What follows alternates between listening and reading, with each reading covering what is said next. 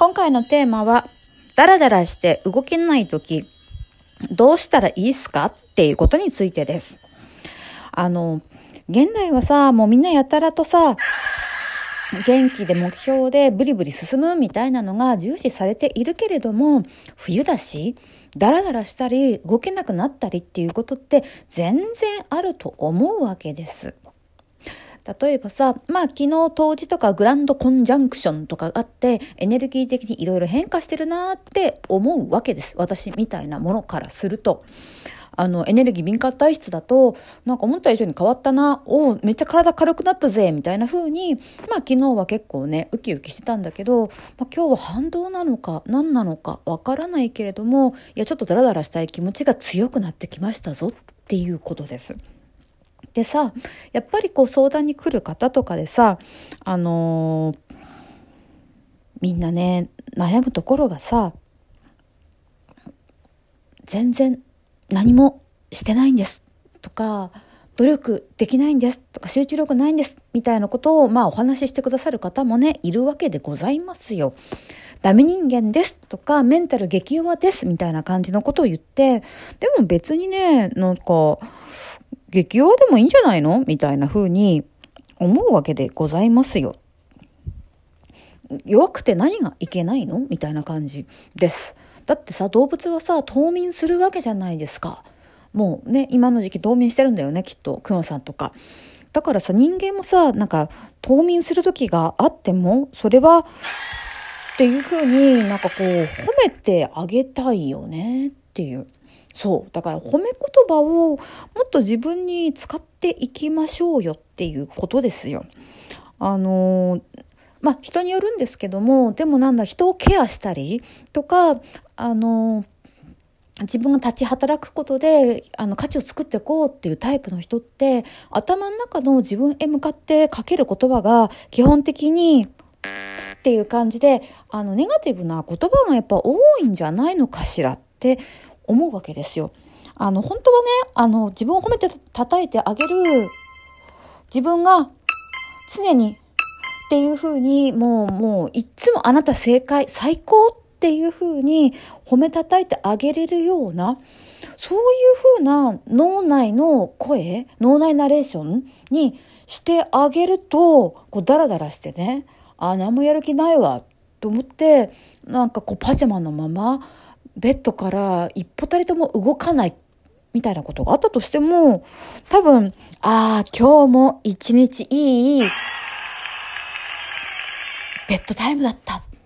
ていうふうに思って、また寝るんじゃないかなって、一日20時間寝てるぞみたいなことだって、まあ人生ありなんじゃないですか。だって体が動かないんだもん。動かない時に、無理して動かそうとすると、反動で、その後1週間ぐらいまた動かなくなるよね。本当に。あの、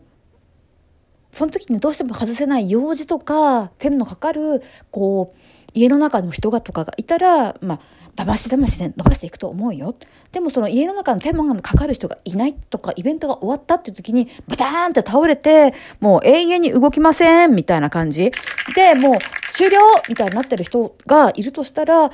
分その人は本当はダラダラして布団から動きたくない、起き上がりたくないっていうようなぐらいエネルギー落ちてるんじゃないのって思うわけです。家族がいるからとか、何々のイベント、仕事があるからっていうふうに、毎日なんとなく動いいてるように見せかけているだけで、完全に一人とか、絶対に自分を縛る用事やら仕事がないってなったら、もう布団から起き上がらない人？お前はキノコか？みたいな感じで、もうずっと生えてるみたいな人って、今のね、多分、100倍 ?100 倍もいるの？でも100倍ぐらいはね、いるんじゃないですかって思う。あの、引きこもりとかさ、なんかその家でさ、ゴロゴロしてる人って、まあ恵まれてるっちゃ、まあ恵まれているかもしれませんけれども、でも、なんか特別その人たちが何か病んでるとかダメダメっちょっていうわけではなくって、みんな、みんなというか無理をして生きている人って、実は本当はいっぱいいるけど、たまたま状況が許さない。家族という存在が許さない。その人に課せられてる任務が許さないっていうだけで、もっとだらったらだらったら生きてる死体みたいな人、うん、内実はねだから表面はなんかちょっと社会人っぽい皮かぶってうろうろしてますけども内実は生きてる死体みたいな人予想以上に多いんではないかなと思います。だから、なんか生きてる主体状態で、まあ、社会人としてね、家庭人としてね、生活していると、あのもう、感情とか思考がない人たち、前、あの、歩く虚無、あの、うつろにないね、歩く虚無みたいな人がいるんですよって話したと思うんですけれども、あの、歩く虚無みたいな、うわ、この人本当に中身なんもない空っぽだって。お金を稼ぐこと、世間的ななんか something、いい評価を得ることだけで生きてて、感情とか、なんかこの人の中の生きる哲学とか、本当に困っている問題意識とか、マジで、マジでマジでない。えー、社会人、ただひたすら言われることだけを信じてこなしていくだけのこと10年ぐらい続けるとこんな哀れな生き物になってしまうんだみたいな人いると話したんですけど多分ああいう歩く虚無タイプの人たちって実は内実すっごい疲れててあの、ほっといたらもう起き上がる気がないぐらいの疲弊、肉体的な疲弊なのかもしれないし、精神的な疲弊なのかもしれないし、魂的な疲弊なのかもしれないし、そういう疲れが実はある人がもうこれ以上自分から自発的に何がしかの感情とか意志とか、あの、ワクワクするような何か大きなビジョンを抱くっていうことを諦めきった時に社会的な殻、しかない虚無人間誕生みたいな風に、まあ、なっちまうんじゃないかなって最近私はなんかそれを疑っております。そう、最近の発見みたいな。だからね、まあそういう人たちはそういう人たちでいずれ破綻が来ると思います。どういう形で破綻が来るかっていうと、まあ病気ですね。あのメンタルの病気だと無理やり薬とか投入してたりとか、自己啓発的な何かをして頑張っちゃう場合が多いんだけど、肉体的な内臓とかの、これとかの病気になったり、関節が痛い、耳、五感がいかれるみたいなことが起こってくると、なんかも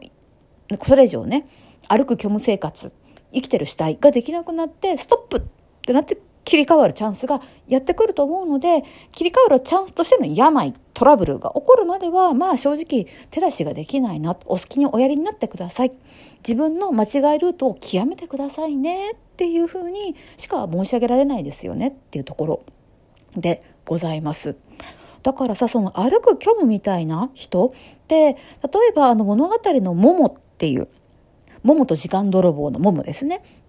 あるじゃないですか。で、あの、ももって、あの、町の人たちが、あの、その時間銀行の人に騙されて、時間を貯蓄すると、あとはたくさん使えるんですよって言って、みんながどんどんどんどん時間を貯蓄するって言ったら、みんなの持ってた、なんか、潤いとか余裕とか、ちょっとした楽しみっていうものを、どんどんなくし、なくしていってしまった。で、ももっていう女の子は、え、これはおかしいと思ってみんなを時間銀行から、あの、解放するために、まあ、冒険に行くみたいな話だけども、なんかちょっと、もものに、ももの世界の話な話なのかもしれないね、今はって思います。その歩く死体とか虚無みたいになってる人って時間銀行に捕まってませんか？預金銀行を開設していませんか？これどういうことかっていうと要するに合理的とかメリットデメリットだけで人生を捉えているとそういう疲れ方が起こってくるんじゃないですかっていう話なわけです。これね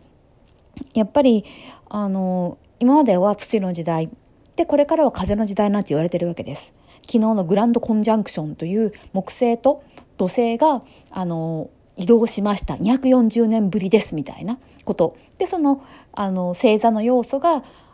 風要素から土要素あ違う土要素から風要素逆ですわね。に変わりましたみたいなこと言ってるんですけどもそこのところねなんだ土の時代は時間銀行にで口座持ってて時間銀行に貯める能力が高い人が「やだすごい有能有能めっちゃ有能教えてくださいライフハック教えてください」っていうふうに褒めそやされていたんですけれどもでもこれからの風の時代になってたら褒めそやされはしないんではないだろうかっていう疑いがあるわけです。なのでねまあそういうふうな頭がチャカチャカ忙しい人たちもいますけどもまあいいじゃないですかダラダラ組動きたくない組もうお布団にこもっていられるっていうふうな人は器がでかいっすよ。死にたくなったりとか眠たくなったりとか全然動きたくないっていう人は感受性が優れてますよ。すごいです。で、褒めましょう。めちゃめちゃ褒めましょう。そう、褒めてあげたらいいと思う。そういうふうなあの、自分の体の声を聞くことができる、精神の悲鳴を受け止めることができるっていうのは、これね、やっぱね、ちょっとすごいことだと思います。まだ死んでないわけ、あなたはっていう。だから、ああ、私死んでないんだな、ちょっと偉いと思うっていうふうに自分のことをちょっと